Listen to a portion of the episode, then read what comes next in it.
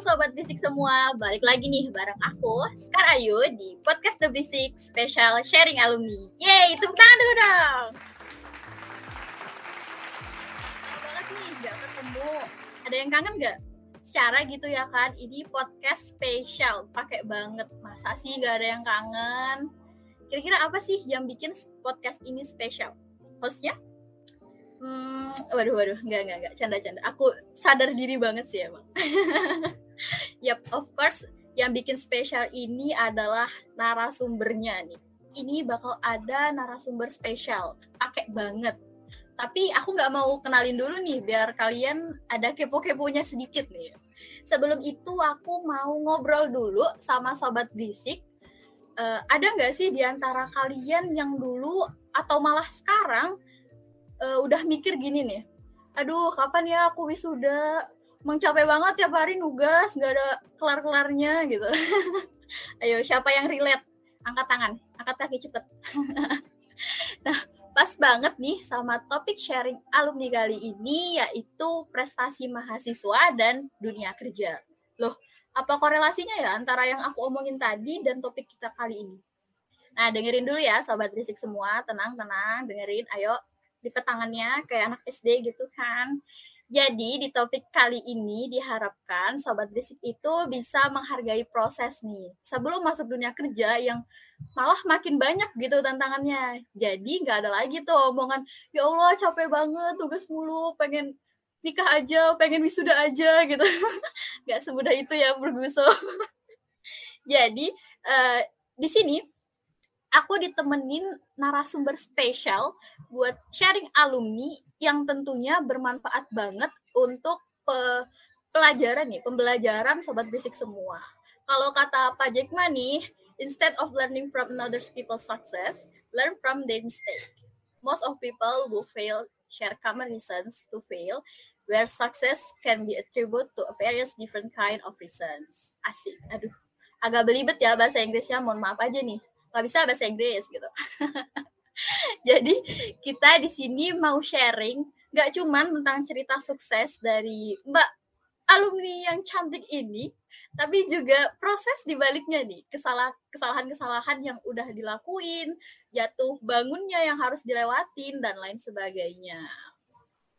Waduh, kayaknya aku udah banyak banget basa-basinya yang basi banget gitu kan. Langsung aja kalau gitu kita sambut narasumber spesial kita nih dengan meriah ya teman-teman. Jangan lupa tepuk tangannya dulu nih. Oke, mari kita sambut narasumber spesial kita. Jeng jeng jeng, ada Mbak Eka.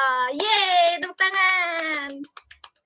Halo, halo, Mbak halo, halo Sekar, halo semuanya. Yeah, oke. Okay. Halo Mbak Eka, gimana nih kabarnya nih Mbak? Baik, kamu gimana kabarnya? Alhamdulillah baik. Akhirnya ya Mbak ada yang nanyain kabar saya gitu. Gak ada yang nanyain gitu kan kasihan banget aku nih mah. Nasib ini. Ya, ya oke okay, lanjut skip. Mungkin mereka mau uh, say hello dulu buat sobat bisik nih sebagai audiens setia kita gitu. Oke, halo sobat bisik. Uh, uh, nanti ini kita bakal ngobrol-ngobrol aja nih. Nah, semoga ya pastinya hasil dari obrolan kita ini mendapatkan kebermanfaatan lah buat teman-teman gitu sih. Tapi ya nanti kalau misalkan ada yang memang gak cocok di teman-teman, ya itu di skip aja, ambil hikmahnya aja gitu. Oke, okay. amin amin semoga bermanfaat. Tapi kayaknya pasti bermanfaat banget sih. Udah ya, mencium bau jadi. Oke, okay, aku mau nih. Jadi um, Mbak Eka ini alumni kita nih, gengs, dari D3 Manajemen 2017. 2017 sampai 2018. Berarti Mbak Eka keluar saya masuk. Jadi kita nggak pernah ketemu ya Mbak ya. Iya, sayang iya. banget 2017 lulusnya 2020. Iya, sayang banget padahal kayaknya asik nih kalau ngobrol sama Mbak Eka secara langsung. Tapi terhalang pandemi juga sih. Oke. okay sekarang aku uh, biar makin kenal aku mau bacain CV-nya Mbak Eka boleh nggak nih Mbak? Boleh Jadi, boleh silahkan. Aku mau bacain sekilas aja sih soalnya kayaknya panjang banget nih. Sanginya gengs, ntar kalian harus lihat sih. Harus ketemu Mbak Eka secara langsung juga sih. Oke, jadi kita bacain uh, nama Mbak alumni kita ini adalah Mbak Eka Hafsari. Beliau adalah seorang business development uh, bisa untuk developing B2B atau bisnis ke bisnis atau bisnis ke customer ya teman-teman B2C. Nah untuk educationnya sendiri Mbak Eka ini alumnus kita dari D3 Manajemen yang kayak tadi aku sebutin dari Universitas Gajah Mada dengan IPK IPK-nya boleh disebutin nggak Mbak? Iya udah sebutin aja lah. sebutin aja lah ya. IPK-nya 3,65 nih gengs. Kemut gengs, kemut. Uh, mantap banget gak tuh? Dan sekarang lagi sibuk-sibuknya nih ngambil alih program atau transfer D3 ke S1 di manajemen juga, tapi yang kali ini di Binanusa University nih. Dengan IPK sementaranya ada 3,7. Mantep gak tuh? Pinter banget gak sih gengs alumni kita ini? Mantap kali. Oke, lanjut nih kita ke Organization and Leadership Experience. Jadi uh, Mbak Eka ini pernah ikut Komapres atau Komunitas Mahasiswa Berprestasi UGM tahun 2017 dan 2019 sebagai kepala di program divisi ya Mbak ya? Betul. Oke, okay, next Mbak Eka juga pernah ikut di ASEAN Student Leader Forum, ASEAN University Network uh, sebagai logistik manager nih, gengs. Oke, okay, ke selanjutnya yaitu Project Experience. Mbak Eka ini pernah jadi so-founder jejak medis nih di Februari 2019 sampai Juni 2020. Loh, kenapa nggak dilanjutin nih Mbak? Ada ininya Mbak? Iya, nanti mungkin ya boleh di-share, oh, tapi siap. pernah merintis startup gitu sih. Iya, sip, sip, sip. Mantap ini, gengs. Oke, lanjut ke work experience nih. Jadi Mbak Eka ini pernah kerja di Widya Indonesia, PT Widya Indonesia Sejahtera atau Widya Skiloka sebagai manajemen trainee dan uh, business development di Juli 2020 sampai dengan Juni 2021. Sekarang Mbak Eka juga nyambi nih kerja di uh, selain alih program tadi, Mbak Eka juga kerja di PT Reka Teknologi atau Notuno Lab sebagai project manager dan business development juga. Dari situ kita bisa tahu ya, gengs, kalau Mbak Eka ini kayaknya passionate banget di business development nih. Selanjutnya nih ada prominent achievement. Di prominent achievement ini Mbak Eka uh, ngategoriin menjadi empat kategori nih guys. Yang pertama ada innovation and technology, kemudian ada international diplomasi, kemudian ada uh, business case dan strategi dan terakhir ada product management. Jadi untuk kategori Innovation and Technology, Mbak Eka ini pernah ikut International Seminar on Technology for Sustainability tahun 2018 nih di Bangkok, gengs. Jang banget gak tuh? Mantap. Selanjutnya pernah ikut World Young Inventor Exhibition di Kuala Lumpur, Malaysia pada Mei 2019 terakhir nih Mbak Eka ikut Indonesia International Invention Festival atau ITF di Malang dari, uh, April 2019. Di kategori selanjutnya ada International Diplomasi. Mbak Eka ini pernah ikut uh, ASEAN Student Conference di Kuala Lumpur, Malaysia, Januari 2019 nih, gengs. Kemudian Mbak Eka juga pernah ikut International Med Awareness Day di Phnom Penh, Kom Kambodia. Bener nggak Mbak bacanya nih Mbak? Bener, Mbak. Kambodia. Ya, bener benar kan guys? Uh, di April 2019. Selanjutnya Mbak Eka ini juga pernah ikut uh, International Federation Health Information Management nih, di Dubai, Uni Emirat Arab pada November 2019. Oke, okay, next kita ke kategori selanjutnya yaitu Business Cash and Strategy. Jadi Mbak Eka ini pernah ikut di WOW Cash Competition by Mark Plus dan Pertamina di Jogja pada Agustus 2019 dan juga ikut bas, uh, Business Revolution and Technology Industry di Bekasi pada April 2019.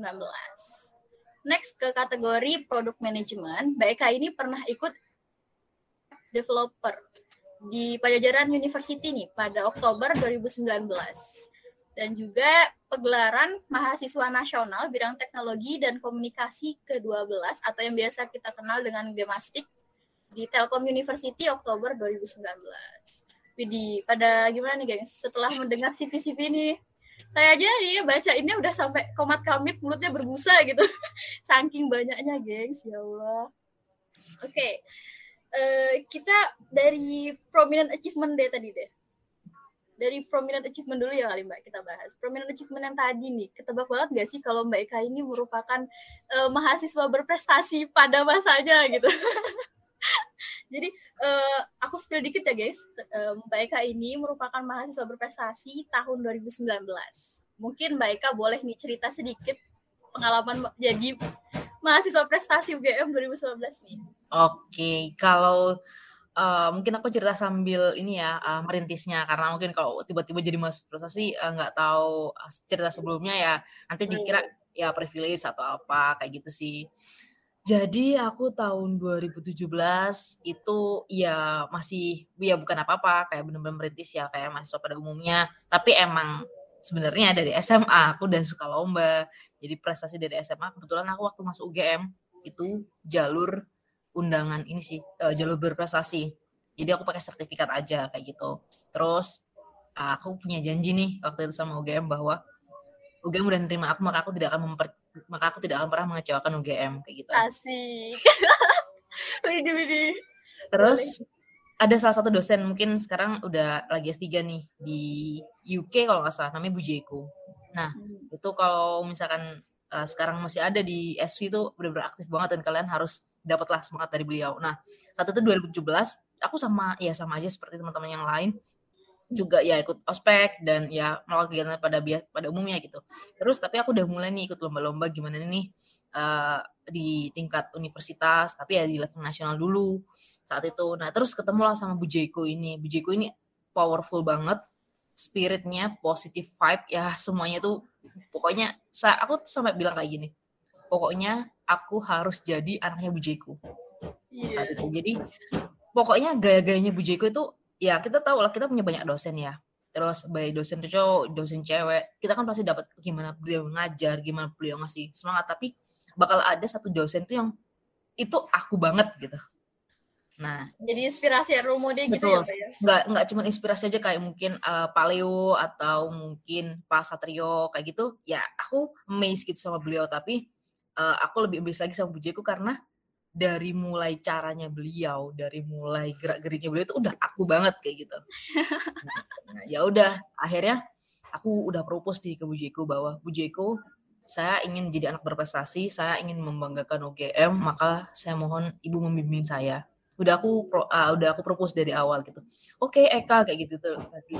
Terus kalau teman-teman tahu namanya PCC juga kan di SV itu. Nah, itu beliau juga bikin itu. Nah, aku di uh, awal 2017 tuh ya udah ya ikut lomba. Terus habis itu aku tiba-tiba ngasih ke beliau e, bu saya uh, masuk final bu saat itu lima besar kayak kita harus berangkat ke Bogor kayak gitu. Nah itu namanya kalau nggak salah pagelaran pokoknya sevokasi Indonesia. Jadi eventnya ya cukup ini ya cukup besar gitu.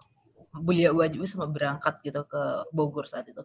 Ya dan amaze-nya tuh sekali lomba langsung juara satu. Mantap itu pak.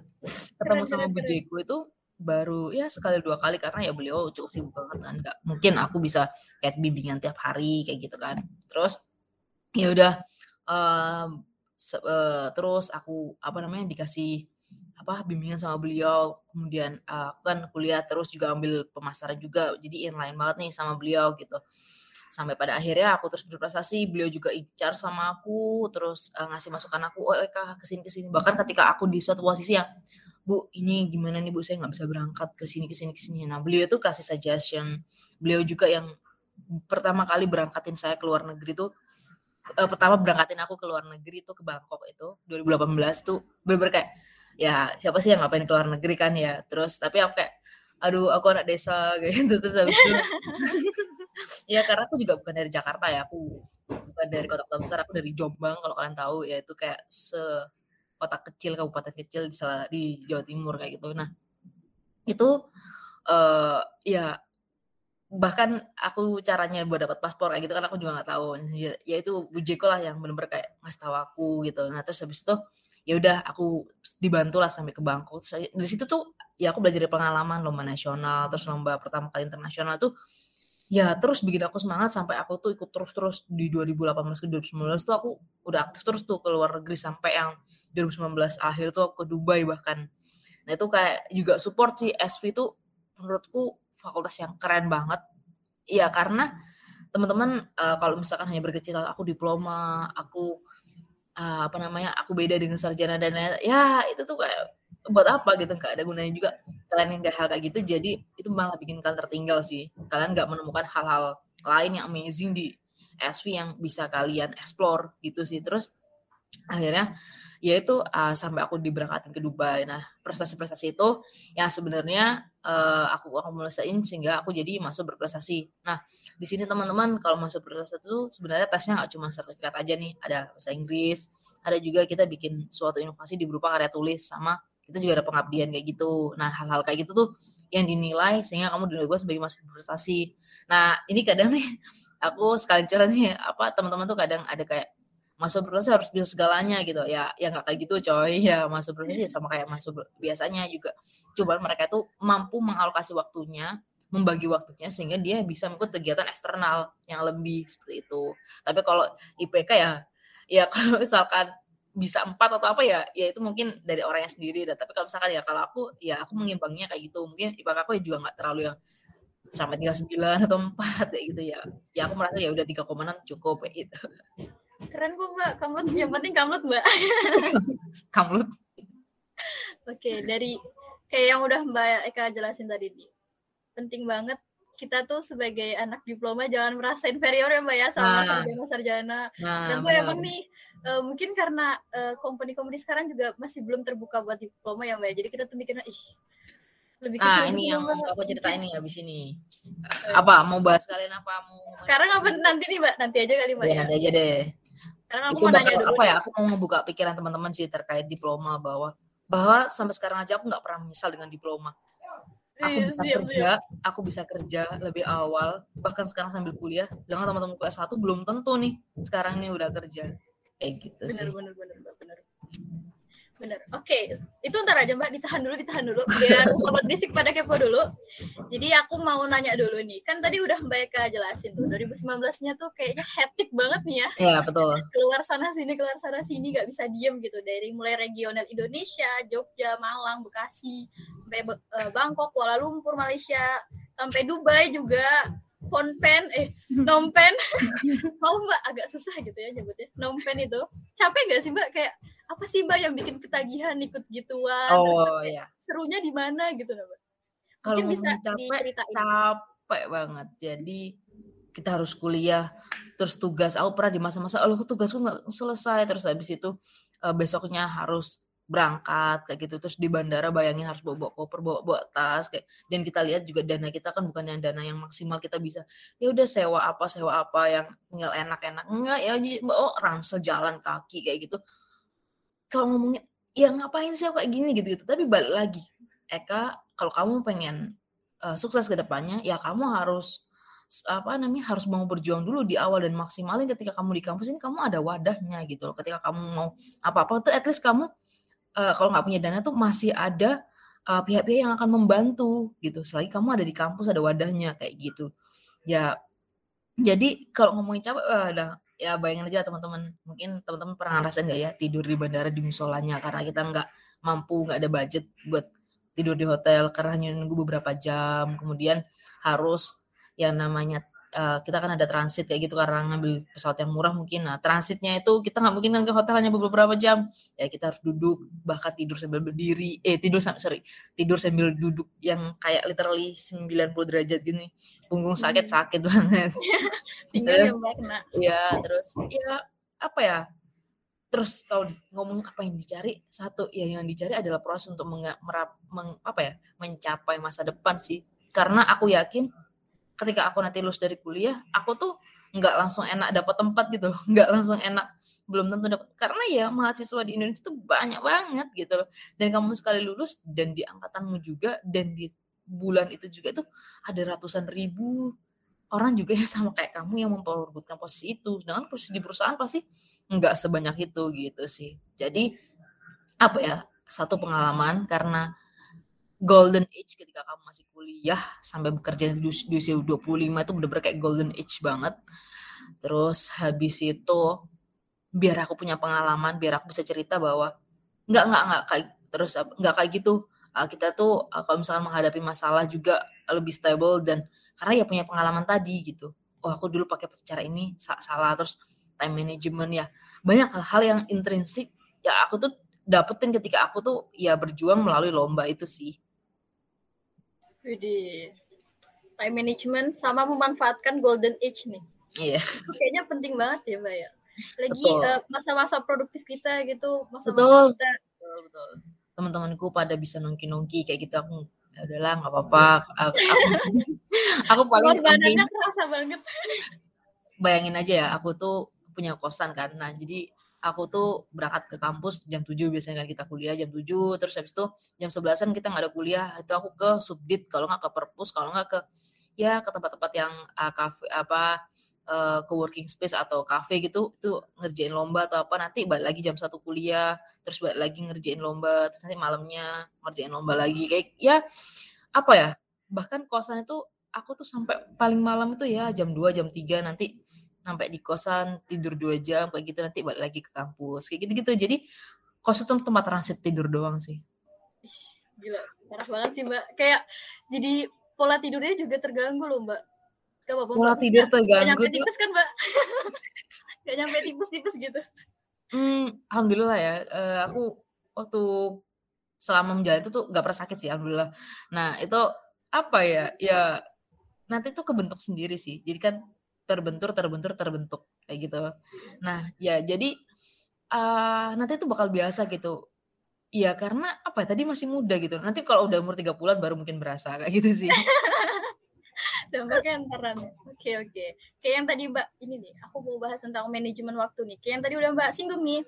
Kira-kira hmm. ada nggak sih Mbak tips buat teman-teman manajemen waktu karena emang aku aja nih mbak yang nggak ikut lomba bukan orang yang aktif ikut-ikut kayak gituan tapi waktu itu masih gelabakan gitu mbak apalagi Waktu mbak yang gitu ya? yang Kenapa? semuanya tuh hectic gitu apalagi di tahun-tahun 2019 yang kayaknya selisih berapa hari terbang sana selisih yeah. berapa hari terbang sini itu kayaknya butuh yeah. manajemen waktu sih nah itu kasih tips mbak skill yeah. resepnya paling mudahnya tuh kayak gini tuh ada namanya tuh uh, apa ya uh, namanya uh, ini kalau misalkan mau browsing itu uh, tabel atau enggak dia uh, apa ya ya time management important not important kayak gitu aja nanti ketemu deh. Nanti ada kayak semacam uh, kol apa kolom 4 gitu. Jadi itu sebenarnya membagi antara kita important not important urgent sama not urgent.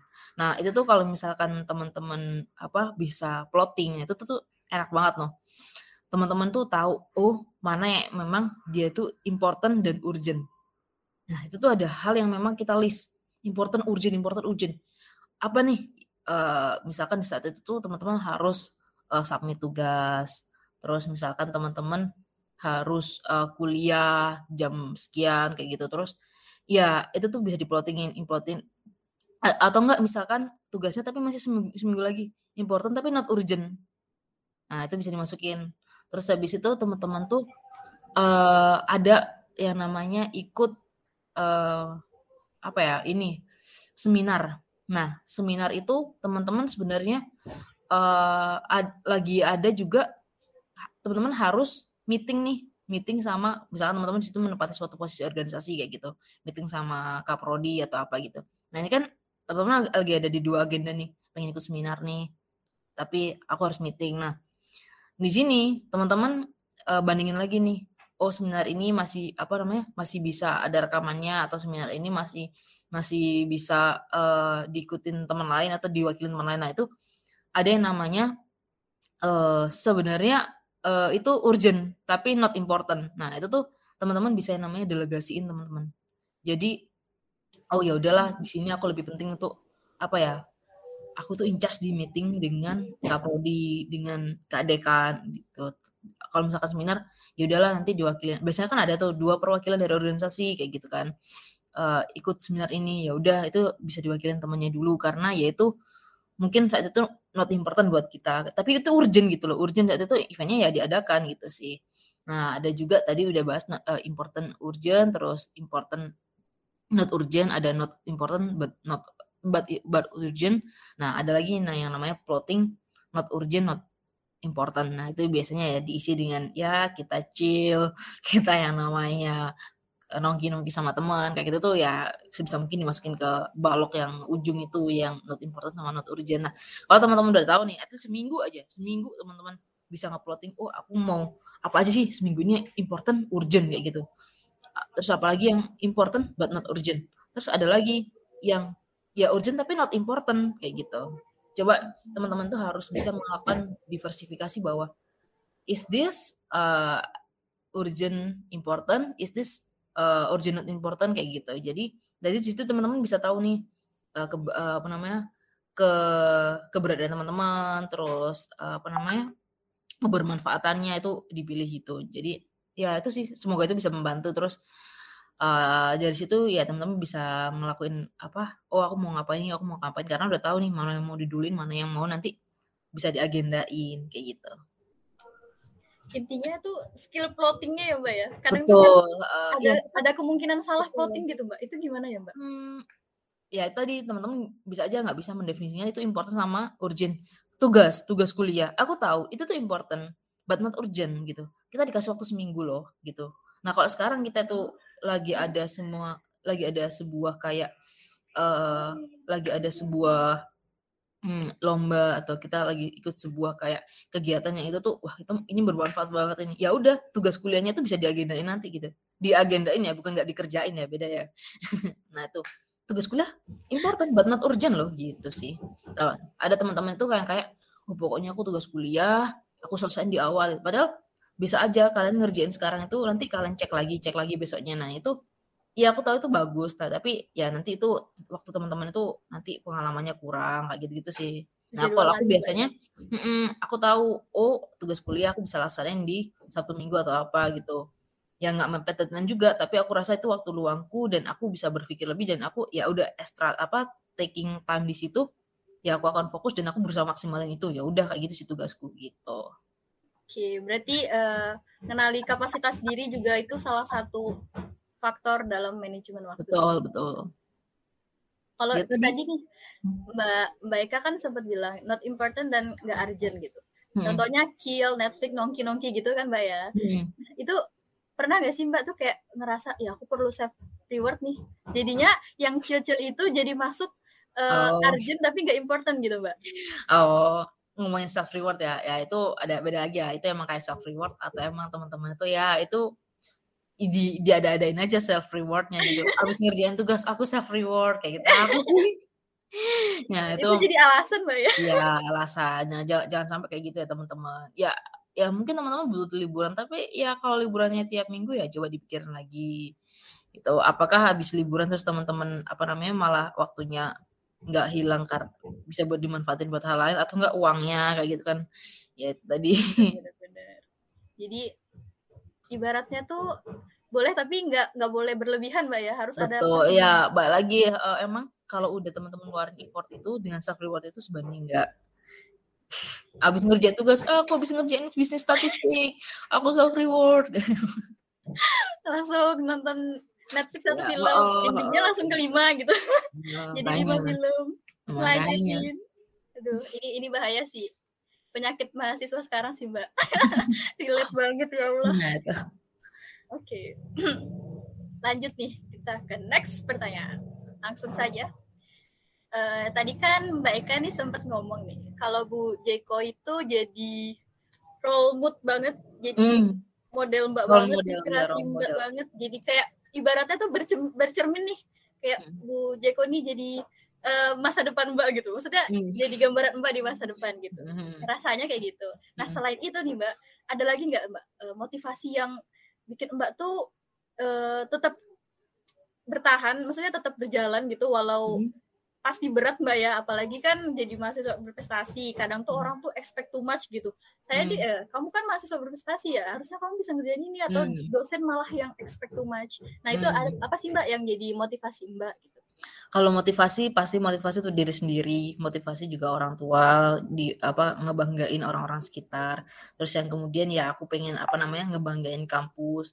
Ya yes. apa ya? Yang jelas kalau dari aku sendiri tuh memang berusaha untuk menuai kebaikan. Terus apa ya? nggak uh, pengen bikin orang-orang kecewa karena udah memilih aku, termasuk juga UGM gitu. Masalah nah kalau misalkan terkait kayak expecting too much kayak gitu ya balik lagi mungkin itu kayak pengertian aja. Jadi di sini ketika aku jadi mahasiswa berprestasi juga aku nggak langsung ansos gitu. So nggak mau kenal aku nggak mau kenal kamu kamu gak mau langsung nggak kayak gitu sih. Jadi kita beda kasta. Jadi gitu nggak gitu langsung mbak ya. Aku tetap jadi ya uh, jadi Eka pada umumnya saat itu malah aku juga nggak bisa yang namanya akuntansi ya. Aku tuh belajar sama temenku yang namanya Melati, dia kayak gitu. Yang memang mereka tuh tahu gitu akuntansi itu kayak gimana. Ya aku akan jadi orang yang memang gelas kosong gitu. Jadi aku tuh juga apa ya? Nah, aku tuh orangnya nggak pernah selalu berasa ke jumawa atau kayak aku lebih ngerti ini ini. Aku kalau tiap aku bertemu siapa pun itu berusaha untuk melakukan gelas kosong gitu. Jadi mereka punya sisi kelebihan ini nih, mah aku bisa belajar dari itu. Nah makanya aku tahu kelemahanku, oh aku nggak bisa statistik nih, aku belajar dari teman-teman yang emang matematiknya dapet nih, terus atau enggak belajar keuangan dari mereka-mereka yang memang ngerti nih kayak gitu. sip sip sip. Jadi, emang... jadi mereka itu nggak juga nggak nggak minder atau apa kayak gitu. Jadi tetap mengarah aku ya biasa aja gitu sih. Jadi tetap bisa membaur. Berarti saya yang mbak yang terlalu negatif thinking gitu. Mohon maaf ya sobat basic semua emang emang hostnya nih negatif vibes gitu. Mohon maaf. Oke kita uh, udahin aja sesi flashback ini. Flashback ke masa-masa perjuangan ini. Tapi sesi curhatnya masih bisa dilanjut kok mbak. Tenang aja di next okay. pertanyaan bisa curhat lagi mbak. Oke. Okay. kita ke segmennya dunia kerja nih. Kayak yang kita tahu kan sekarang ini revolusi industri 4.0 di mana era ini tuh uh, membunuh sekaligus melahirkan pekerjaan-pekerjaan baru gitu mbak ya. Mm-hmm. Nah ini juga uh, mengindikasikan kalau persaingan kerja sekarang tuh benar-benar luar biasa ketatnya gitu. Kita nih mm. sebagai pekerja dan saya dan teman-teman lain sebagai calon pekerja nanti kan dituntut untuk menonjolkan kualitas diri nih. Nah pertanyaan saya ini uh, dari semua prestasi dari mahasiswa prestasi semua pengalaman uh, seminar-seminar dari zaman kuliahnya Mbak ini uh, berdampak nggak Mbak ke pekerjaan yang sekarang Mbak jalani? Hmm. Kalau iya berdampak di aspek apa dan seberapa besar Mbak?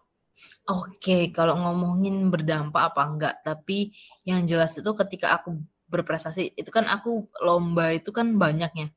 Nah di situ tuh aku belajar oh ternyata uh, di di industri yang sekarang itu uh, startup lagi bermunculan terus oh ada yang namanya orang itu kerjanya itu emang sebagai data analis oh business development dan lain sebagainya itu jadi apa ya aku mempelajari apa yang era sekarang. Karena kan di waktu aku lomba-lomba itu kan aku berusaha untuk memikirkan hal-hal yang memang saat ini dibutuhkan kayak gitu. Nah ternyata itu tuh sangat bermanfaat sih buat aku ketika aku uh, apa ya ketika aku mendapatkan pekerjaan kayak gitu.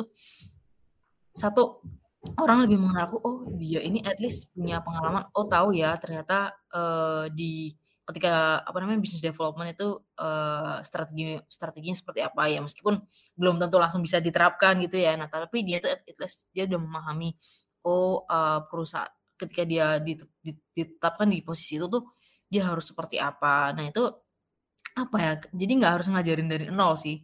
Jadi uh, juga ada edit value ataupun ekstra ekstra ini ya, apa ekstra skill kayak misalkan ya uh, saat itu aku di pekerjaan pertama aku tuh sebagai business development. Nah, di situ ya aku untuk apa hal-hal seperti uh, skill kayak komunikasi, terus habis itu uh, keep relationship sama orang, gimana sih kita menghadapi orang lain. Nah, itu kan udah aku pelajari nih waktu aku kuliah, waktu aku di zaman suka lomba-lomba. Nah, itu tuh jadi ketika aku di dunia pekerjaan ya aku nggak nggak takut menghadapi orang lain dan aku juga udah bisa oh time management nih kalau kerjaannya jam segini sampai jam segini. Oh, aku abis itu ngapain lagi ya di luar jam kerja. Oh, uh, aku bisa bikin apa ya kayak gitu. Terus jadinya itu apa ya teman-teman kalau misalkan ibaratnya sebuah pisau itu kan kalau misalkan diasah terus tuh jadi kan dia akan lebih apa ya lebih mudah gitu loh dalam memecahkan segala sesuatu kayak gitu sih. Jadi lebih apa ya lebih set set set set, set. jadi cek uh, uh, nah terus teman-teman tuh critical tingginya bakal dapet oh enggak deh kayaknya aku dulu tuh pernah masuk ke dunia UMKM hmm, UMKM tuh kayak gini gini gini gini. Jadi apa ya bisa apa ya sense of belonging, sense of kayak bisnisnya tuh ya udah dapet gitu. Ah enggak deh kayak gini-gini. Karena ya bisa ngomong kayak gitu karena punya pengalaman. Kayak gitu kan. Nah kalau misalkan kita hmm. nggak punya pengalaman apa-apa ketika kamu dihadapkan gimana nih UMKM biar mau uh, pakai produk kita gitu. Kebayang nggak? Jadi kayak aduh gimana nih? Nah ya itu kayak udah tau dong ini sesuatu gitu. Paksa pak pakai pak. Pakai nggak? Pakai nggak? Pakai nggak nah, itu. Jadi kan apa nih strateginya? Oh kita bikin apa apa namanya awarenessnya. Oh orang itu mau loh sekarang tertarik kalau misalkan ada free del apa ini free ongkir atau enggak.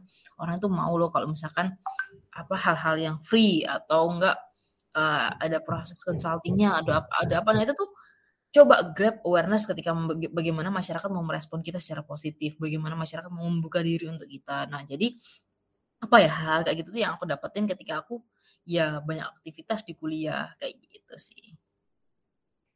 Udah udah sip. Berarti hard skill itu pasti berdampak soft skill hmm, juga soft ya mbak ya? hard skill, soft skill. karena hard skill tuh udah kayak ya kita selama kuliah pasti dapat hard skill dong. Ini jadi basic banget buat uh, dunia kerja nanti. Soft skill hmm. juga soft skill ini kita dapat dari organisasi ikut lomba-lomba ketemu banyak orang nih sobat basic betul, semua. betul betul sebenarnya teman-teman juga nggak harus kayak aku yang kayak lomba-lomba ya. Kalau misalkan teman-teman memang aktif suka yang namanya bikin uh, project atau mungkin teman-teman suka bikin yang namanya organisasi atau enggak teman-teman suka bikin kayak klub gitu nanti kita belajar sesuatu hal gitu ya itu tetap hal yang positif gitu yang bisa tetap terus dikembangin. Jadi gak harus berprestasi ya teman-teman gitu sih. Benar-benar banget. Tapi Karena semua emang... hal yang kalian itu semua hal yang semua hal yang kalian lakukan itu berapa positif dan itu bermanfaat bagi orang itu adalah prestasi bener banget ini. Saya bisa jadi host saja sudah suatu prestasi membanggakan bagi diri saya sendiri. Karena emang gak ada prestasi lain yang bisa dibanggain mbak. Karena emang ya mbak ya uh, tiap orang kan beda-beda. Ada yang memang oh. uh, sukanya ternyata ketemu banyak orang lewat kepanitiaan orang baru gitu. Betul. gitu ya boleh monggo. Kalau misalnya organisasi pengen kenal selingkup DB ikut KM ya monggo. Kayak gitu. Emang prestasi itu standarnya beda-beda dan betul. balikin ke diri sendiri teman-teman betul iya aku dibetul-betulin mulu nih mbak. Karena aku merasa ini nih ya Allah aku maha benar. Dan bercanda-bercanda oke okay, next kita bahas pertanyaan selanjutnya. Mm-hmm. ada nggak sih mbak? Kayak tadi kan kita udah sempat nyinggung kalau dunia kerja tuh ada sangkut pautnya tapi uh, kadang tuh lebih menantang gitu. Banyak mm-hmm. hal-hal barunya gitu. Mm-hmm. ada nggak sih mbak yang di, uh, mbak tuh nggak expect gitu kalau itu tuh bakal terjadi di dunia kerja gitu waktu kuliah gitu nggak bakal nggak expect kalau ntar di dunia kerja tuh bakal kayak gini gitu. Iya. Bisa diceritain mbak. Oke, okay. nah di pekerjaan pertama aku kan juga kebetulan sebuah startup yang memang baru dibangun 2020 jadi bayangin aku tuh join itu baru tiga bulan perusahaan itu berdiri. Jadi semua tuh kosong gitu bahkan di divisi sales and marketing tuh kosong gitu. Jadi kosongnya itu adalah belum ada apa-apa, belum ada roadmap, belum ada apa-apa dan iya aku in charge itu jadi kebayang jadi sebuah kayak udah sekelas VP perusahaan gitu. Jadi udah sekelas kayak manajer jadi karena memang role-nya itu tidak ada jadi ya aku tuh iya ini perusahaan loh bener-bener kayak perusahaan berbadan hukum dan aku tuh bikin strategi di situ gitu. Jadi uh, wow. Jadi yang awalnya aku cuma ngide-ngide kan biasanya aku bikin SWOT aku bikin STP aku bikin apalagi ya uh, marketing mix kayak gitu di zaman waktu kuliah kayak nah ya itu kayak idealis banget nah waktu di perusahaan ya nggak bisa idealis kan bener-bener kayak ini kalau misalkan uh, kenapa orang harus pakai ini? Kalau misalkan kita pakai cara ini berapa lama? Terus berapa biaya yang harus kita uh, ini harus kita keluarkan dan tingkat pengembaliannya, tingkat returnnya. Tingkat return itu bukan kayak berupa uang juga ya, tapi berupa kayak efektivitas, terus kemudian respon masyarakat dan lain sebagainya dampak dampaknya ke kita kayak besar gitu. Ya itu hal-hal kayak gitu. Jadi kita nggak bisa sembarangan juga kan ngide-ngide kayak gitu. Jadi benar-benar kayak harus pikir banget. Jadi yang aku nggak expect itu ya ketika ketika kita join perusahaan dan itu memang perusahaan baru startup. Karena kan memang suka banget sama startup itu jadi wow aku berperan penting nih di sini gitu ini ya mbak. Kayak benar-benar nggak bisa idealis lagi harus realistis oh. benar-benar menghadapi masalah yang ada benar-benar di masyarakat. Dan dieksekusi ya gitu. Iya. Dan semua itu harus dikaji mbak. Misalnya masyarakat ternyata nggak suka ini harus dikaji lagi makanya gitu. betul. Marketnya bagaimana? Hmm, oke. Okay. aduh jadi ini nih silent moment nih. Lanjut nih kita ke ke next pertanyaan yaitu uh, ini agak-agak gimana gitu jadi mohon maaf ya mbak ya uh, aku, mau nanya mbak hmm? kesalahan apa aja sih yang biasanya dilakuin mahasiswa, calon mahasiswa atau fresh graduate gitu hmm. pas masuk dunia kerja pertama kali. Dan gimana sih Mbak cara ngehindarin itu? Gimana gimana sorry? Ya, kan tadi kan kita sempat huh? bahas Mbak. Uh, bukan sempat bahas ya, tadi tuh sempat emang aku bacain kalau kita tuh hmm. pengen ngelihat itu nggak cuma dari suksesnya tapi juga kesalahannya biar kita bisa belajar dari kesalahan-kesalahan gitu. Nah aku mau hmm. nanya Mbak kesalahan apa sih Mbak yang biasanya dari pandangan Mbak nih kesalahan apa sih hmm. yang biasanya dilakuin mahasiswa fresh graduate atau hmm. mungkin calon mahasiswa kayak saya gini eh calon mahasiswa calon pekerja kayak saya ini pas masuk dunia kerja gitu Mbak. Dan gimana cara kesalahan kesalahan. Oke kesalahan-kesalahan adalah teman-teman bahkan ketika teman-teman apply nih ya kesalahnya adalah ketika teman-teman benar-benar menghadapkan diri bahwa teman-teman nggak punya pengalaman apa-apa. Meskipun meskipun misalnya teman-teman udah kayak oh aku udah terlewat nih. Nah, harusnya apa nih selagi masih kuliah, misalkan teman-teman ikut course, terus teman-teman ikut pelatihan akademi. Nah, itu tuh kalau misalkan sebelumnya udah terbuang ya udah sekarang apa nih yang bisa dilakuin sebelum ke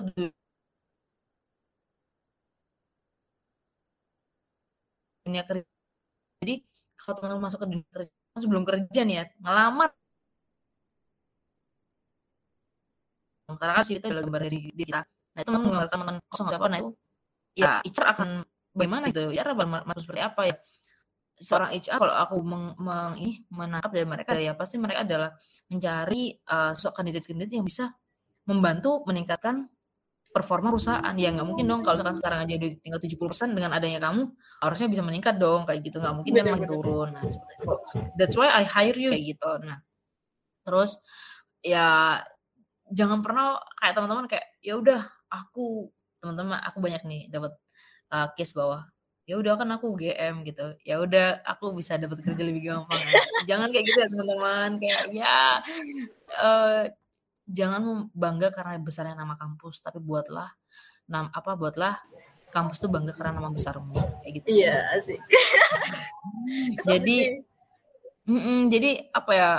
Itu suatu hal yang memang harus diterapkan ya teman-teman kayak jangan bangga kalau udah di UGM kayak gitu. Tapi teman-teman harus tetap berjuang karena yang bisa mengantarkan teman-teman ke masa depan bukan UGM gitu. UGM adalah part of your story gitu bener, sih, bener, part bener. of your journey. Setuju banget sih kalau yang ini setuju setuju.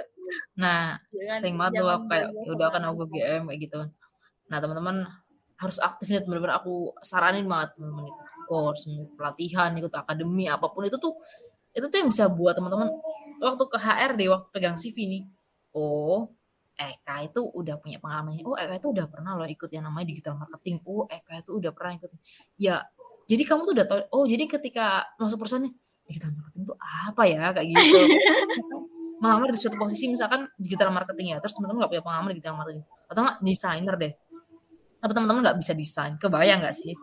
Ya itu sih jadi uh, experience penting banget. Terus apa teman-teman belajar banyak hal ikut banyak hal habis itu portofolio itu penting banget. Penting banget. Oke jadi aku simpulin kalau ternyata uh, kalau ini kesalahannya ada dua nih mbak ya yang dari aku hmm. simpulin yang pertama itu kalau kita udah uh, lewat gitu kan merasa kecil nih gara-gara kita ternyata kurang eksplor waktu kuliahnya jangan merasa kecil dulu malah harus kayak keep moving forward gitu ya mbak ya jadi betul, betul. malah ke depannya tuh harus diekspor lebih bagus lagi jangan sampai nih masalah yang tadi itu ngebuat kita tuh menciut terus jadi malah nggak gerak ke mana-mana mm. yang kedua itu juga yang aku tangkep baik tuh bilang jangan jangan bangga sama nama UGM ini ini penting banget. Karena kalau nggak gitu jadinya kita malah nggak berprogres gengs. Jadi maksudnya kita benar-benar cuma ngandelin nama UGM padahal UGM tuh punya mahasiswa tuh banyak banget. Dan nggak cuma kalian gitu yang diiniin sama UGM ya kan? Jadi sadar diri aja ya gengs. Sadar diri. Yang terakhir nih tambahan. Apa ya tadi ya? Yang mana tuh? Yang ini mbak. Aduh lupa. Apa jadi UGM sebagai journey atau apa? Iya benar jadi selama kuliah di UGM tuh harus ekspor bener-bener ekspor. Karena di UGM sendiri itu banyak banget gak sih mbak? Kayak ruang-ruang inkubasi yang kayak di bener banget. Ah, kamu udah UGM itu apa ya? Beasiswa banyak. Ya, habis bener. itu teman-teman mau kayak ikut event-event. Aku rasa kalau misalkan sekelas UGM itu justru ma manfaatin linknya sih. Jadi banyak banget kegiatan yang bisa kita ikutin kayak gitu sih. Iya bener banget mbak. Banyak banget fasilitas perpus dan lain sebagainya yang di univ lain tuh nggak ada gitu guys apalagi Hmm. guru-guru besar kita ini juga wow wow wow gitu. Jadi sebisa mungkin dapetin ilmunya fasilitasnya dieksplor kegiatan-kegiatannya course-course yang dikasih gratis. Hmm. terus tuh ruang-ruang inkubasi buat berkarya itu benar-benar harus dieksplor sih. Jangan sampai nyesel. Buat diri saya juga sih. Itu reminder buat diri sendiri gak sih? Buat nampar diri sendiri ya Allah. Oke. Itu tadi kesalahan-kesalahan yang mahasiswa sering lakuin calon Hmm. pekerja ke depan ini. Nah untuk itu nih mbak. Mungkin mbak mau kasih tips saran atau masukan nih buat sobat berisik sebelum masuk ke lingkungan kerja ke dunia kerja. Hmm. apa yang benar-benar harus di make sure gitu mbak? Apa yang harus dipastiin kita punya Oke, ke depannya gitu. Monggo mbak. Ini ini banget sih passion. Jadi ketika kamu ke dunia kerja jangan salah ya kayak nanti tuh bakal kayak ngerasain, aduh pekerjaanku ini nggak sesuai. Terus habis itu ternyata baru nyadar bahwa aku udah kuliah 4 tahun, ternyata aku tuh nggak suka di dunia kerja kayak gini. Terus habis itu turnover tinggi. Jadi jangan saya teman-teman kalau misalnya udah masuk pekerjaan terus teman-teman bisa ya apa ya aku masuk kerja gampang, gaji tinggi, lama bekerja, punya mobil, punya rumah, wah itu kayak waduh.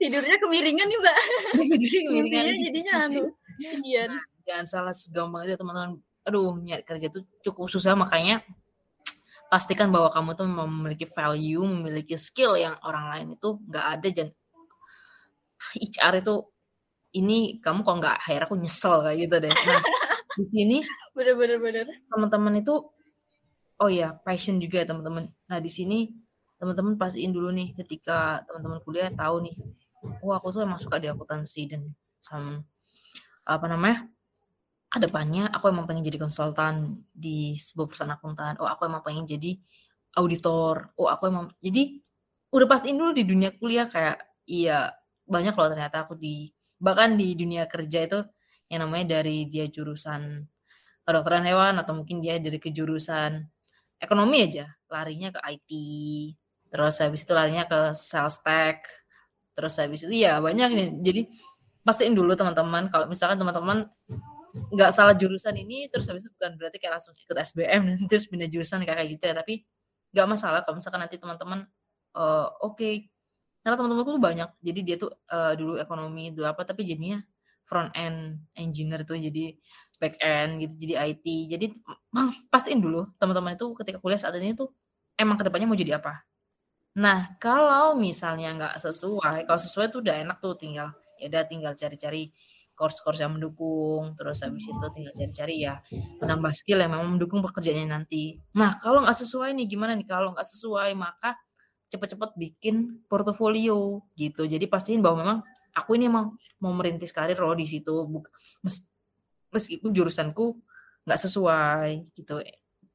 Misalkan eh, aku emang dari jurusan eh, ekonomi nih. Tapi eh, aku tuh pengen banget gitu jadi engineer pengen jadi orang-orang yang ahli coding kayak gitu-gitu. Ya udah belajar aja dari awal kan jadi mengenal Python mengenal eh, apa sih bahasa-bahasanya anak engineer tuh kayak coding-coding itu udah dari awal. Jadi ketika masuk perusahaan kayak "Eh, kamu punya pengalaman apa? Apalagi jurus udah udah beda jurusan nih kayak saya nggak bisa ngoding. Nggak kebayangkan terus teman-teman apply di posisi itu gitu.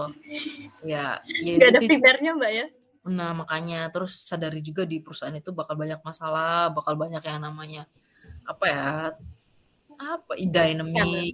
Terus habis itu teman-teman bisa aja ada, ada yang namanya turnover gitu, teman-teman burn out atau dan sebagainya. Teman-teman nggak mampu maintain pekerjaan dan maintain diri sendiri. Jadi, oh aku kayaknya bukan passion di pekerjaan ini, aku mau ganti pekerjaan kayak gitu. Kan ayolah teman-teman udah udah bukan waktunya kayak gitu. Jadi alangkah baiknya dipikir-pikir dari sekarang emang oh aku emang ke depannya pengen jadi eh apa gitu jadi ya memang apakah jurusan sekarang itu sudah mendukung karirmu nanti kayak gitu sih? Kalau misalkan nggak mendukung se- se- sesegera mungkin kalian harus cari eh, tempat pelatihan atau course yang memang udah mendukung teman-teman belajarnya dari sekarang. Jadi biar waktunya nggak aku buang nih. Jadi misalkan sekarang semester 3 atau semester 5 gitu terus masih ada waktu nih buat ke sampai semester 8 sebelum lulus kuliah tiga semester gitu. Belajar coding atau apa kan lumayan tuh satu setengah tahun. Nah, jadi ketika teman-teman udah punya portofolio juga waktu uh, apply ke sebuah pekerjaan oh ya dia pernah membuat sebuah website ini kayak gitu-gitu sih Oke, okay. jangan sampai ya Mbak ya, pahit-pahitnya dia udah salah jurusan, salah kerjaan juga. Nah, makanya itu sih. Jadi soalnya melihat juga masa masa iya baru di akhir tiga bulan di cut kayak gitu kan. Oke oke. Jadi kita uh, sekarang ini dituntut untuk visioner ya Mbak ya. Betul. Buat apa sih yang mau kita uh, apa sih goals kita, apa sih tujuan kita sekarang itu ke mana? Kalaupun merasa salah jangan buru-buru langsung SBM lagi teman-teman. Sayang eman-eman berapa tahunnya ini? Eman-eman udah berapa kali nangis-nangis ngejar deadline tuh eman banget. Jadi hmm. dipikirin lagi mungkin ada cara lain yang lebih jadi alternatif yang paling baik gitu yang lebih efisien. Widih, gak kerasa nih mbak. Itu udah pertanyaan terakhir. Sumpah ya ngobrol sama mbak Eka tuh kayak asik banget gak sih? Kayak insightful banget, asik, terus tuh kayak yang ngalir aja gitu. Mungkin kita bahas apa lagi ya? Sebelum anu nih. Soalnya saya nggak ikhlas kalau udah selesai nih, Mbak. Pengen ngobrol lagi nih, Mbak. Gak apa-apa, tanya aja, tanya aja. Oh, kita kita bahas ini aja kali, Mbak ya. Yang tadi nih, yang waktu baca CV tadi tuh, kita sempat mau kepo-kepo tentang jejak medis nih, Mbak. Mungkin Mbak oh, boleh iya jadi tuh waktu kuliah tuh aku udah ini nah apa namanya udah pengen nyoba-nyoba bikin sebuah startup gitu. Karena hmm. ya memang kan sekarang startup apa startup startup startup kayak gitu. Ya, aku bikin inovasi lah. Saat itu jejak medis itu adalah sebuah uh, aplikasi. Aku belum belum menemukan itu sebuah startup gitu karena belum dibangun. Jadi aplikasi. Saat itu aku idealis banget nih. Indonesia tuh ada 34 ribu bencana gitu. Iya, Kebayang gak bencana itu ada berapa ratus ribu orang yang kena gitu. Dan gimana rekam medis mereka? Padahal uh, apa ya setiap aksi yang dilakukan. Nah terus abis itu ya gimana keadaan mereka setelah diobati itu kan harusnya terekam gitu. Sedangkan saat ini yang ada adalah mereka pasti habis di tangan itu dicatatnya manual gitu. Kebayang nggak kertasnya anyut kena air gitu?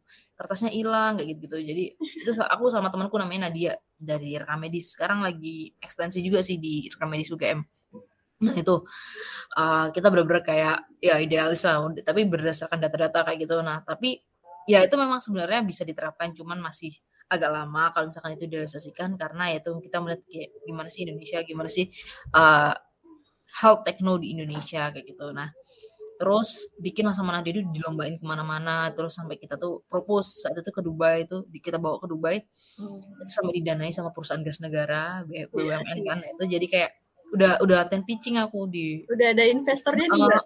bukan investor tapi waktu itu apa ya pendanaan untuk lomba bahasanya. Oh. karena saat itu ada itu uh, pembicaraan bahwa nanti kalau sukses uh, nanti kalau apa udah jadi aplikasinya diterapkan di rumah sakit bayangin ya.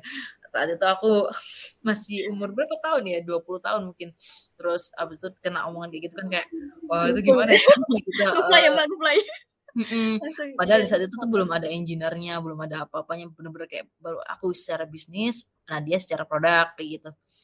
Nah itu sampai dibawa ke Dubai, nah terus kita mikir-pikir, wah ini belum bisa nih karena kita coba testing belum bisa diterapkan karena ya rumah sakit, uh, puskesmas atau whatever it, kayak itu punya privasi kesehatan orang lah, kesehatan setiap orang kayak gitu, jadi nggak bisa langsung di online kan kayak gitu, gitu ya udah kayak karena kita coba terjun ke pasar jadi kita benar-benar tahu kayak masalah-masalah apa. Jadi oh, oke okay, jadi di on hold dulu. Jadi apa ya hal, -hal kayak gitu tuh melatih kita gitu loh mem memecahkan masalah menemui sebuah dinamika kayak gitu.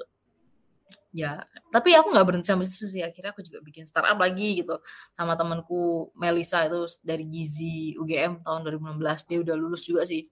Dia di Danone sekarang. Nah itu ya meskipun kita sama-sama udah, udah kerja di sebuah perusahaan ya, tapi itu nggak menutup kemungkinan kayak kita juga sedang merintis kayak gitu. Nah, jadi namanya High Phone gitu, boleh dicek nih Instagramnya kan. juga kita mention di deskripsi ya teman-teman. nah itu aku jadi co-founder sampai sekarang sama Melisa di High Phone itu uh, kita ngerintis nih kenapa ya masyarakat Indonesia itu tuh terinspirasi karena kita sering keluar terus kenapa ya orang-orang itu kalau keluar paling ke Thailand ya Thailand tuh jajan buah itu ah tuh banyak banget. Jadi jajan-jajan buah itu kayak jajan gorengan gitu loh. Tapi kenapa ya di Indonesia tuh makanya banyaknya gorengan gitu loh nggak makan buah. Buah itu kayak masih tergolong mahal. Ayo coba aku cek sekarang berapa berapa banyak buah yang dikonsumsi tiap hari. Aduh, berapa hari. ya? Jarang Tapi, banget, Mbak. Nah, tuh kan kayak iya, gitu. benar jarang. Itu banyak Aku ini saya. Um, itu banyak faktornya kayak apakah emang buah itu masih termasuk mahal, apakah mending beli kopi, kopi viral daripada beli buah kayak gitu. terus ya udah hal kayak gitu jadi oh ternyata di petani juga petani tuh buahnya itu nggak bisa lama loh kalau misalkan dikirim jadi buah tuh hanya dijangkau di daerah-daerah yang ya bisa dijangkau. Kalau misalkan kayak hmm. yang pelosok banget nggak bisa susah kayak gitu. Atau nggak buah banyak diawetin atau nggak buah dari luar itu udah distribusinya terus marketnya. Jadi kita belajar dari awal dari hilir ke hulur gitu.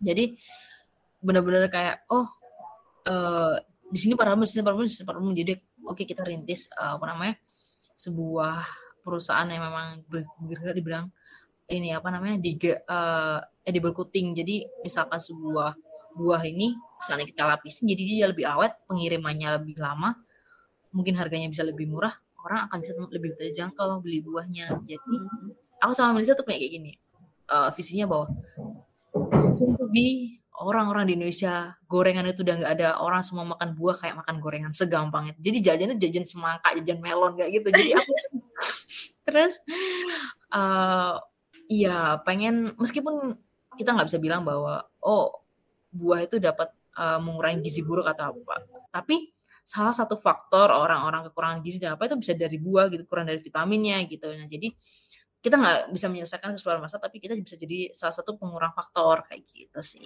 Benar-benar jadi kita uh, jadi kalau dari cerita mbak ini belajar ini juga ya mbak peka terhadap masalah sosial nih mbak? Betul sekali. Mantap sih ya bang kalian kalian tuh kalian pada iri kan sobat bisik semua ngiri sama aku yang bisa ngobrol langsung sama mbak Eka nih? Aduh kita bahas apa lagi nih mbak ya? Mungkin uh, aku mau nanya mbak mbak Eka nih gimana perasaannya nih? Udah jadi alumni dan bisa sharing ke teman-teman DB mungkin boleh dulu diginiin kalau terhalang layar nih kita secara virtual sayang banget tapi nggak apa-apa lah ya. Nggak mengurangin kehikmatannya. Monggo mbak. Oke okay. gimana rasanya bisa sharing adalah aku berharap sih ketika teman-teman itu dulu misalkan aku mengasumsikan di semester 3 semester 5 nah aku tuh berharap teman-teman nggak melalui pahit-pahitnya yang aku rasain gitu. Jadi aku udah udah punya pengalaman ini dan caranya mungkin lebih baik kayak gini. Nah itu tuh bisa aku salurin. Nah teman-teman tinggal ibaratnya jalan A buntu nih. Nah ikut jalan B aja kayak gitu. Jadi uh, apa ya bisa sharing ke orang itu kita udah ngerasa ini kegagalannya dan harapannya orang lain pasti jadi lebih baik dari kita kayak gitu. Aku sih selalu berusaha buat uh, apa ya ada di kelas, ada di tingkatku kayak gitu ayolah jadi lebih baik dari aku gitu yang lebih tinggi lagi gitu dulu aku caranya capek kayak gini nah itu susahnya kayak gini gini gini nah kalian bisa pakai cara yang lain yang lebih efisien efektif lebih cepat lagi kayak gitu oke okay. sip sip sip berarti sesuai ya mbak sama tujuan dari sharing alumni ini supaya kita belajar dari kesalahan-kesalahan sebelumnya betul jadi nggak belajar cuma dari cerita suksesnya aja, tapi juga dari masalah kesalahan-kesalahan sebelumnya, gengs. Hmm. Nah, terakhir nih, mungkin terakhir, terakhir banget sudah ini terakhir banget, Mbak Fix. Mbak bisa ngasih closing statement buat sahabat berisik, biar tetap semangat nih mempersiapkan diri mengeksplor dunia perkuliahan sebelum masuk okay. ke dunia kerja. Karena ini temanya berprestasi dan dunia kerja, balik lagi bahwa teman-teman di sini adalah orang-orang yang berprestasi. Yap, tentu karena teman-teman terpilih nih udah masuk ke UGM gitu. Nah, terus di sini harapanku adalah teman-teman ketika berkuliah jangan apa ya, jangan stuck i, terus habis itu explore, explore diri kalian, explore kampus kalian, explore wadah tempat kalian ini jangan diem aja gitu. Pengalaman di luar banyak banget dan teman-teman harus melakukan pengalaman itu. Teman-teman berprestasinya nggak harus lewat lomba-lomba. Teman-teman bisa ikut sebuah uh, organisasi, terus teman-teman bisa ikut mendirikan sebuah lembaga atau teman-teman bikin klub atau teman-teman uh, bikin kelompok belajar. Apa pun itu teman-teman ketika menghasilkan positif dan itu bermanfaat bagi orang lain, teman-teman berprestasi, exactly berprestasi. Karena teman-teman mampu mengimbangkan melakukan pekerjaan kewajiban sekarang saya berkuliah, tapi teman-teman juga mampu membagi waktu untuk melakukan hal lain, hal ekstra itu poinnya. Hal yang bermanfaat ya. Terus ketika di dunia kerja, teman-teman pasti ini, teman-teman itu nggak bisa dengan tangan kosong teman-teman. Teman-teman harus apa ya harus siap karena teman-teman berkompetisi tidak hanya dengan UGM aja banyak banget universitas lain itu udah bagus-bagus banget nah di situ apa nih yang bisa tekan tonjolin ya tadi waktu kalian waktu di waktu di kuliahan, waktu kalian banyakin pengalaman itu tuh yang akan kalian bawa ketika kalian masuk ke dunia kerja. Nah itu sih yang apa yang pengen aku sampaikan teman-teman. Baik, terima kasih banget nih Baika atas closing statementnya. dan kesempatannya nih buat saya bisa ngobrol bareng nih sama Mbak Eka. Yang kayaknya nih momen nggak terlupakan gitu dalam hidup Beneran deh, Mbak. nah, itu tadi Sobat Bisik, uh, bincang relax kita. Uh, banyak banget nih yang bisa di-highlight atau digaris bawahin ya, teman-teman. Jadi, uh, ternyata dunia kerja itu keras, itu udah paling penting. udah paling jelasnya. Dan kita tuh harus prepare dari sekarang. Kalau nggak dari sekarang ya kapan lagi gitu kan kita harus prepare seenggaknya buat bisa menghadapin tekanan di luar sana kemudian juga harus prepare buat beradaptasi dengan baik ke teman-teman uh, kerja yang lain dan prepare biar bisa mengimplementasikan nih hard skill kita yang kita dapetin selama perkuliahan empat tahun ini dengan baik di dunia kerja sana. Jangan jadi mahasiswa kupu-kupu ya teman-teman. Sayang banget biaya UKT mahal. Fasilitas yang disediain UGM tuh juga banyak harus banget dimanfaatin sebaik-baiknya. Ada UKM, organisasi, ruang inkubasi untuk berkarya. Apalagi nih kayak yang tadi Mbak Eka bilang nih dosen-dosen di UGM ini bener-bener positive vibes gitu, supportive banget buat teman-teman yang selalu uh, buat selalu ngebantu kita berprogres gitu. Sekali lagi nih ya teman-teman, aku tegasin jangan jadi mahasiswa kupu-kupu, rugi banget. Tapi jadilah seperti kupu-kupu yang percaya kalau proses itu nggak mengkhianati hasil. Nikmati aja terus prosesnya. Itu uh, ngelatih kita biar jadi tahan banting ibaratnya. Karena uh, dalam mencapai suatu goals itu proses itu lebih penting teman-teman dibanding hasil sambat boleh, ngeluh boleh, capek ya tinggal istirahat, tapi jangan berhenti dan menyerah nih sobat basic. Asik ya Allah, aku jadi malu ngasih quotes gini. Oke, okay, jadi aku juga mau ngucapin thank you banget buat sobat berisik yang udah dengerin podcast ini dari awal hingga akhir. Semoga bermanfaat dan jadi pembelajaran gitu ya buat kita semua. Have a good day teman-teman. See you di podcast tahun depan.